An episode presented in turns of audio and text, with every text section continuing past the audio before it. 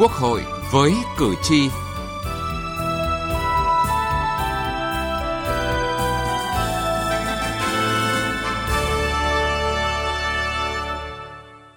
Thưa quý vị và các bạn, theo báo cáo tổng hợp kết quả giám sát văn bản quy phạm pháp luật trong nhiệm kỳ Quốc hội khóa 14 tại phiên họp thứ 48, Ủy ban Thường vụ Quốc hội, thì tình trạng chậm ban hành văn bản hướng dẫn thi hành luật vẫn còn tồn tại. Thậm chí có nghị định có dấu hiệu trái luật.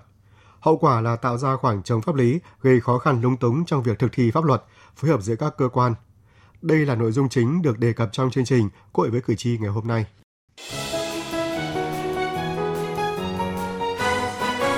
Cử tri lên tiếng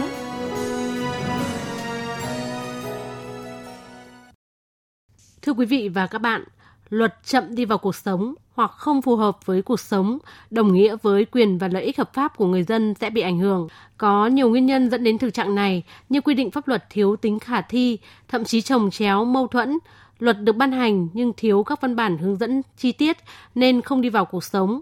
Đơn cử như những vướng mắc trong thủ tục giao đất cho thuê đất cho nhà đầu tư trúng đấu thầu, Chính phủ đã ban hành Nghị định 25 có hiệu lực từ ngày 20 tháng 4 năm 2020. Nghị định này được kỳ vọng sẽ mở ra các cơ hội lớn cho nhiều địa phương và doanh nghiệp, đặc biệt là các doanh nghiệp đã xong thủ tục đấu thầu và đang chờ hướng dẫn giao đất để thực hiện dự án trên cả nước. Thế nhưng do chưa có thông tư hướng dẫn nên việc thực hiện Nghị định 25 không thống nhất, mỗi nơi áp dụng một kiểu. Luật sư Nguyễn Hồng Trung, đoàn luật sư thành phố Hà Nội phân tích. Từ khi mà Nghị định 25 có hiệu lực đã tháo gỡ rất là nhiều những vướng mắc à, trước đây. Tuy nhiên trong quá trình thực hiện thì có phát sinh ra những vướng mắc nhất định. À, thứ nhất là do chưa có cái thông tư để hướng dẫn cái nghị định 25 à, cho nên là một số cách hiểu cách áp dụng là mỗi nơi đang có những cái cách hiểu áp dụng khác nhau.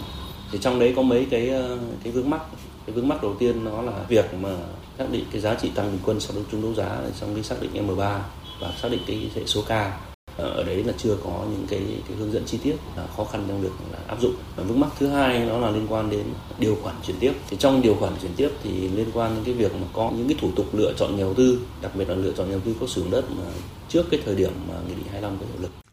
Theo bà Nguyễn Thanh Tâm, trưởng phòng phòng quản lý xử lý hành chính, Sở Tư pháp thành phố Hà Nội, các văn bản quy phạm pháp luật liên quan đến điều kiện đầu tư kinh doanh còn bất cập gây khó khăn cho doanh nghiệp. Nâng cao cái chất lượng xây dựng và ờ, ban hành các cái văn bản quy phạm pháp luật. Trong đó thì yêu cầu là ờ, cái việc mà ban hành mới này thì đảm bảo không có các cái quy định chứa các cái yêu cầu mà không cần thiết hay là bất hợp lý, cản trở các cái điều kiện đầu tư kinh doanh cho các doanh nghiệp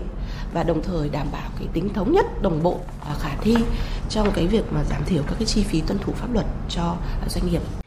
theo luật sư Nguyễn Văn Hậu, Phó Chủ tịch Hội luật gia Thành phố Hồ Chí Minh, thì các cơ quan của Quốc hội nên thể hiện thái độ kiên quyết và trách nhiệm rõ ràng trong hoạt động thẩm tra các đề nghị kiến nghị về luật và pháp lệnh trước khi đưa vào chương trình xây dựng luật pháp lệnh. Chúng ta cương quyết là không đưa những cái luật nào mà nó không theo cái cái yêu cầu của cuộc sống và nó không đáp ứng được những cái cái cái yêu cầu nhất định. Tôi nghĩ rằng các cái dự án luật đó khi đưa vào thẩm tra thì cũng phải làm chặt chẽ ngay từ đầu. Và chúng ta phải giải trình tại sao cần thiết phải nên đưa vào cái luật này. Nếu chúng ta thấy có nhiều ý kiến khác nhau trong cái việc mà thẩm tra này là chúng ta phải dừng lại. Chừng nào nó thật chín mùi thì chúng ta mới đưa vào cái chương trình làm luật cái năm đó. Nhiều cử tri cho rằng điều quan trọng hơn cả là năng lực của các đại biểu tham gia thẩm tra dự án luật. Đại biểu cần nắm vững chủ trương, quan điểm của Đảng, chính sách pháp luật của nhà nước, nắm vững chức năng, nhiệm vụ của các cơ quan trong tổ chức bộ máy, thực tiễn của địa phương gắn với bối cảnh chung của đất nước. Cùng với đó thì cũng cần có những hiểu biết sâu về vấn đề thẩm tra, phải biết phát hiện vấn đề và phân tích, đánh giá vấn đề từ nhiều khía cạnh, nhiều chiều khác nhau. Không những thế, theo bà Lưu Thị Hoa ở phường Lê Trân, thành phố Hải Phòng, thì đại biểu cần có thái độ và quan điểm rõ ràng khi tham gia thẩm tra, tránh tình trạng xê xoa, dĩ hòa vi quý. Theo tôi, ờ, nếu mà sau khi tiếp nhận thông tin ờ, từ việc giám sát thực tiễn Ờ, từ những ý kiến của chuyên gia hoặc là các kiến nghị ờ, của cử tri,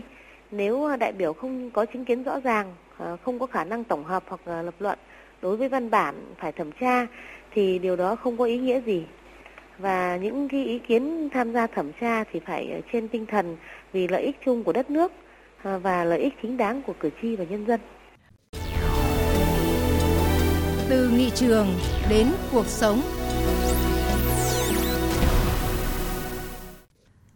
Thưa quý vị và các bạn, theo báo cáo tổng hợp kết quả giám sát, tính đến tháng 8 năm nay, Chính phủ, Thủ tướng Chính phủ, Bộ trưởng, trưởng ngành đã ban hành văn bản quy định chi tiết được 485 trong số 572, chiếm 85% nội dung được giao trong các luật, còn 87 trong số 572, chiếm 15% nội dung chưa có văn bản quy định chi tiết được ban hành. Trong các nội dung đã được quy định chi tiết, theo báo cáo tổng hợp kết quả giám sát, tuy có 301 trong số 485, chiếm 62% nội dung bảo đảm có hiệu lực cùng với thời điểm có hiệu lực của luật, thì vẫn còn đến 184 trong số 485, tức là chiếm 38% nội dung có hiệu lực chậm hơn so với thời điểm có hiệu lực của luật. Đáng lưu ý là một số luật có tới 80% nội dung chưa có văn bản quy định chi tiết được ban hành. Thậm chí một số nội dung sau gần 3 năm luật có hiệu lực nhưng vẫn chưa có văn bản quy định chi tiết. Nhận định văn bản luật không thống nhất, chậm ban hành văn bản hướng dẫn thi hành chi tiết là những căn bệnh kinh niên trong công tác xây dựng luật. Phó Chủ tịch Quốc hội Phùng Quốc Hiền đề nghị các cơ quan có trách nhiệm cần dành thời gian nghiên cứu kỹ và tuân thủ trình tự quy trình trong công tác này. Có lẽ chúng ta cũng phải chuyên tâm hơn nữa đến công tác xây dựng luật và pháp lệnh ở các cấp độ khác nhau. Nhiều cái rất rõ rồi nhưng mà cũng không xem xét kỹ lưỡng. Luật quy định như thế rồi vẫn trình tự vẫn không đúng. Thế là đâm ra lại kéo dài. Cho nên tôi đề nghị là nhiều khi chúng ta cũng dành thời gian nghiên cứu kỹ luật, cái trình tự thủ tục nghiên cứu luật. Ở góc nhìn khác, chủ nhiệm Ủy ban Văn hóa, Giáo dục Thanh niên, Thiếu niên và Nhi đồng của Quốc hội, ông Phan Thanh Bình cho rằng văn bản dưới luật chậm ban hành không phải do nhận thức của các cơ quan mà do có những đề khó và vướng trong thực tiễn triển khai. Ở đây thì à, tôi đánh giá rằng không phải là do nhận thức mà do nó khó. Khó mà chúng ta chưa quyết liệt để chúng ta giải quyết. Thì cái khó này đó là do trồng chéo, còn cái nhận thức thì mức độ thôi. Hiện nay là khi một cái luật ra và khi triển khai luật nó sẽ đụng chạm với nhiều luật khác. Tôi rất ngại là mỗi bộ có một cái luật rồi bộ nào giữ cái bộ luật đó và khiến cho các luật nó không được vận hành một cách phối hợp tốt trong khi luật nó là một cái hệ thống văn bản của nhà nước và nó được vận hành cùng một lúc và sự phối hợp với nhau để gỡ khó cho vấn đề này theo chủ nhiệm ủy ban văn hóa giáo dục thanh niên thiếu niên và nhi đồng của quốc hội thì giữa các cơ quan bộ ngành cần chủ động hơn để giải quyết những vấn đề giao thoa thuộc thẩm quyền của các bộ ngành và chủ động phối hợp với các cơ quan lập pháp ngay từ giai đoạn đầu của quá trình xây dựng luật Đất nước đang trong quá trình đổi mới các lĩnh vực kinh tế và động xã hội, đòi hỏi tư duy xây dựng luật và phương thức triển khai luật cũng cần thay đổi. Báo cáo giám sát cũng cho thấy, mặc dù không có văn bản nào có dấu hiệu trái hiến pháp, nhưng vẫn còn một số văn bản có dấu hiệu trái với quy định của luật. Cụ thể là 7 nghị định chứa nội dung có dấu hiệu trái với quy định của Bộ luật hình sự năm 2015, sửa đổi bổ sung năm 2017, một nghị định chứa nội dung có dấu hiệu trái với quy định của luật phòng chống tham nhũng năm 2018. Ngoài ra còn có 3 thông tư quy định không đúng nội dung luật giao, chưa thống nhất với hệ thống pháp luật. Còn tình trạng chưa phân định rõ nội dung quy định chi tiết luật và biện pháp tổ chức thực hiện để thi hành luật. Từ thực tế này và lấy dẫn chứng từ luật doanh nghiệp mới được ban hành, chưa có hiệu lực đã đề nghị sửa, chủ nhiệm Ủy ban Kinh tế Vũ Hồng Thanh đề nghị cần nghiêm túc xem xét trách nhiệm. Cũng phải làm rõ các cái nguyên nhân và trách nhiệm cái xử lý trách nhiệm và đánh giá cái tác động của cái việc chậm này như thế nào thì phải làm rõ hơn những cái vấn đề này bây giờ trách nhiệm thì cũng nói chung chung cũng không chỉ rõ. Và như báo cáo của ủy ban pháp luật thì có nói rằng là bây giờ là cái hình thức mà xử lý đấy là không xét, xét khen thưởng. Thì đấy đâu phải là hình thức để mà gọi là xử lý trách nhiệm. Với cái trách cách gọi là xử lý trách nhiệm như thế này thì chắc là nếu mà một thời gian sau mà chúng ta có tiếp tục rà soát lại cái tình hình thi hành hiến pháp pháp luật rồi là cái sự trồng chéo mâu thuẫn của hệ thống pháp luật của chúng ta thì khắc phục cũng chắc là hạn chế thì cái này cũng đề nghị phải phải bổ sung làm rõ cái trách nhiệm và cái chế tài để xử lý cái cái việc chậm trễ này như thế này. Phó Chủ tịch Quốc hội Uông Chu Lưu nhấn mạnh, cùng với việc nâng cao kỷ luật kỷ cương trong xây dựng luật, việc đầu tư nguồn lực cho công tác này rất quan trọng. Hiện nay cái nguồn lực để phục vụ cho cái công tác xây dựng thi hành pháp luật cũng đang còn có những cái hạn chế ngay kể cả cán bộ làm công tác xây dựng pháp luật pháp chế ở trung ương ở địa phương mặc dù là con số cũng lên đến hàng ngàn người nhưng mà vẫn chưa bảo đảm đủ về chất lượng và số lượng cán bộ làm pháp chế ở các bộ ngành chúng ta đấy thì nếu như đào tạo luật nhưng mà lại thiếu cái quản lý chuyên ngành về cái lĩnh vực đó còn nếu mà cán bộ quản lý nhà nước ấy, thì lại thiếu cái mảng pháp luật Về kinh phí thì các ông chí cho rằng ấy, hiện nay đang còn thiếu, đấy, chưa đáp ứng yêu cầu. Tới đây đấy cần phải tiếp tục là có một cái chiến lược mới về xây dựng hoàn thiện hệ thống pháp luật Việt Nam.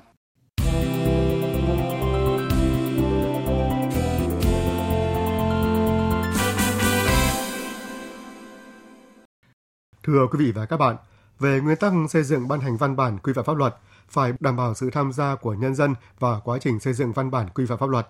Bên cạnh đó, trong quá trình xây dựng luật hiện nay, mặc dù đã qua các khâu thẩm định, thẩm tra cho ý kiến và hoạt động chính sách pháp luật, nhưng vẫn tồn tại vấn đề lợi ích nhóm, lợi ích ngành. Ông Hoàng Thế Liên, nguyên Thứ trưởng Bộ Tư pháp đề nghị đề cao trách nhiệm của các cơ quan soạn thảo, tức là trong việc thiết kế một cái gì đấy rất là thiết thực để lấy ý kiến của nhân dân cái thứ hai là sau khi dân cho ý kiến rồi thì báo cáo phản hồi ý kiến của nhân dân cũng phải đầy đủ. Tôi cho to là hiện nay hiện cái là đừng nói chung chung lắm. Cơ bản là đồng ý rồi, thêm cái nọ, thêm cái kia không được. Cái gì dân nói đúng phải nghe. Và cái gì không nói phải tiếp thu tiếp thu và giải trình như là giải trình ý kiến của quốc hội.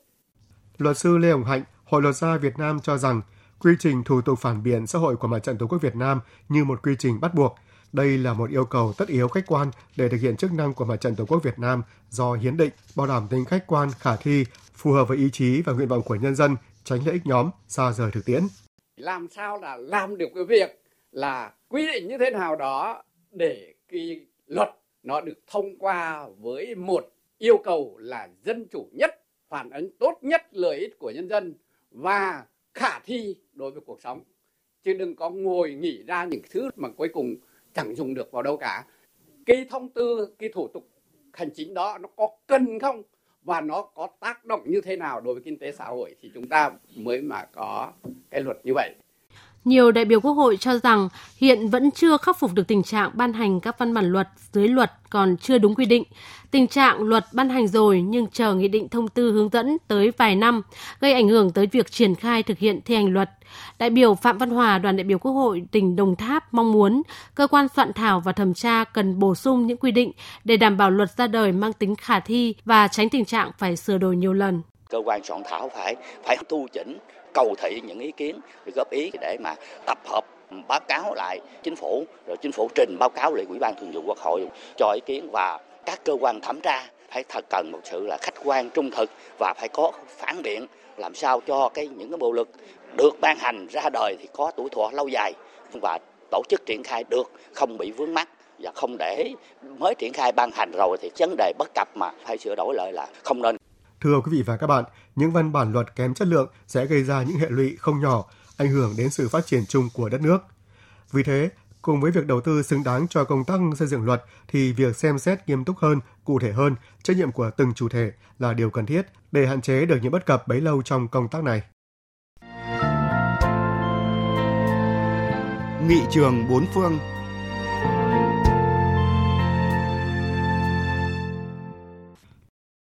Thưa quý vị và các bạn, nhận xét về quy trình lập pháp ở Thụy Điển, các nhà nghiên cứu Thụy Điển cho rằng quy trình này trải qua nhiều công đoạn và bắt đầu từ khi thành lập ra Ủy ban điều tra để nghiên cứu các vấn đề liên quan về việc xây dựng một đạo luật cụ thể, đến công bố kết quả nghiên cứu thẩm tra tại Ủy ban, lấy ý kiến của Hội đồng Pháp luật và cuối cùng là quyết định tại phiên họp toàn thể của Quốc hội. Tuy trải qua nhiều giai đoạn như vậy, nhưng chính phủ luôn chủ động trong việc xây dựng văn bản luật bởi lẽ chính phủ có ảnh hưởng đáng kể trong việc thành lập ủy ban điều tra, nghiên cứu vấn đề. Ví dụ những nhân viên của Bộ soạn thảo quyết định thành lập ủy ban có thể là thư ký hoặc chuyên gia trong các ủy ban lâm thời và chuẩn bị báo cáo trình ra Quốc hội. Chủ tịch ủy ban này lại duy trì quan hệ thường xuyên với Bộ chủ quản. Ngoài ra, Chủ tịch ủy ban cũng mong muốn xây dựng dự án thể hiện chính sách, chính thống của chính phủ và dẫn đến thành công trong việc Quốc hội ban hành thành luật. Để đạt được mục đích này, quy trình xây dựng dự án luật cũng đồng thời là quá trình hình thành sự đồng thuận và cố gắng thể hiện, dung hòa ý kiến giữa các bên có liên quan. Do đó, quá trình xây dựng luật diễn ra chậm, mất nhiều thời gian, nhưng một khi quyết định đã được thông qua, ban hành thành luật thì việc thực thi lại trở nên dễ dàng vì các bên có liên quan đều đã có sự nhất trí trong quá trình chuẩn bị dự án. Một trong những yếu kém trong hoạt động của các ủy ban điều tra là các ủy ban này đề xuất nhiều ý tưởng cải cách mới nhưng thường lại không chú ý đầy đủ đến nguồn tài chính để thực thi những giải pháp đề xuất đó. Vì thế, trong những năm gần đây, khi xây dựng các dự án luật, người ta đã chú ý nhiều hơn đến khía cạnh tài chính ngân sách để bảo đảm thi hành các quy định của dự án luật khi được thông qua. Một điểm nữa cũng cần chú ý là để giúp các đại biểu Quốc hội trong quá trình xem xét thảo luận các dự án luật, Quốc hội Thụy Điển đã rất chú trọng đến việc phát triển dịch vụ nghiên cứu, được gọi là dịch vụ nghiên cứu lập pháp. Đơn vị này được thành lập từ năm 1955 và nay là một bộ phận trong khối quản trị tri thức thuộc Văn phòng Quốc hội Thụy Điển. Đơn vị nghiên cứu này gồm các chuyên gia về các lĩnh vực như kinh tế, luật, tài chính. Nhiều người trong số họ là những thẩm phán, luật gia có kinh nghiệm, làm việc lâu năm tại các cơ quan bảo vệ pháp luật, tư vấn. Theo ý kiến của các chuyên gia làm việc tại đây, đơn vị nghiên cứu lập pháp được tổ chức nhằm tư vấn giúp các đại biểu Quốc hội trả lời về những vấn đề mà đại biểu quan tâm. Đây cũng là việc hợp lý hóa phân công lao động trong văn phòng để giúp nhiều đại biểu khi số chuyên gia làm việc tại các ủy ban là tương đối ít nếu so với Quốc hội ở các nước phát triển khác. Mặt khác, trong điều kiện Quốc hội đa đảng, việc cần có bộ phận nghiên cứu là để giúp cho các đại biểu có ý kiến tư vấn trung lập khách quan –